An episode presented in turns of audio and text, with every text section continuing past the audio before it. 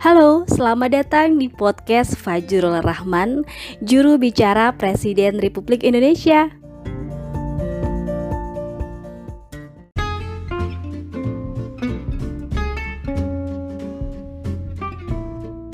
Presiden Joko Widodo mengalokasikan total dana 405,1 triliun rupiah dalam penambahan anggaran belanja APBN 2020 sebagai bagian dari sistem respon wabah COVID-19.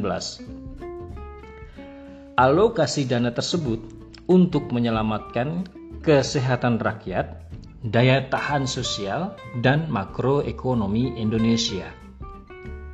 Ada empat pos alokasi dana tersebut, antara lain belanja di bidang kesehatan sebesar 75 triliun rupiah Alokasi dana kesehatan diprioritaskan untuk pembelian alat kesehatan seperti tes kit, regen, ventilator, dan alat pelindung diri atau APD, serta untuk meningkatkan kemampuan rumah sakit rujukan, insentif tenaga medis, serta santunan kematian tenaga medis.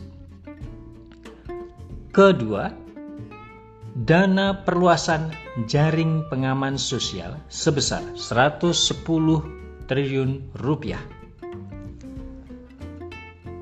Alokasi dana jaring pengaman sosial diprioritaskan untuk implementasi peningkatan sejumlah program seperti program Keluarga Harapan atau PKH, kartu sembako, dan kartu prakerja.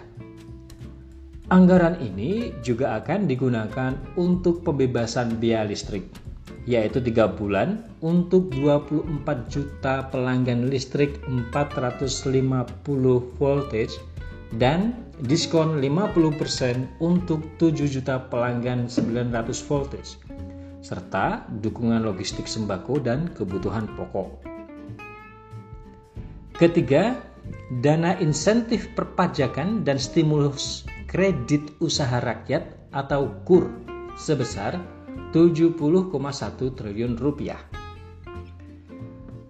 Alokasi dana ini diprioritaskan untuk penggratisan pajak penghasilan atau PPh 21 bagi pekerja industri pengolahan dengan penghasilan maksimal 200 juta per tahun Selain itu akan digunakan untuk percepatan restitusi pajak penambahan nilai atau PPN bagi 19 sektor tertentu untuk menjaga likuiditas pelaku usaha. Keempat, dana pembiayaan program pemulihan ekonomi nasional sebesar 150 triliun rupiah Alokasi dana pemulihan ekonomi termasuk di dalamnya adalah restrukturisasi kredit serta penjaminan dan pembiayaan dunia usaha, khususnya usaha mikro, usaha kecil, dan usaha menengah atau UMKM.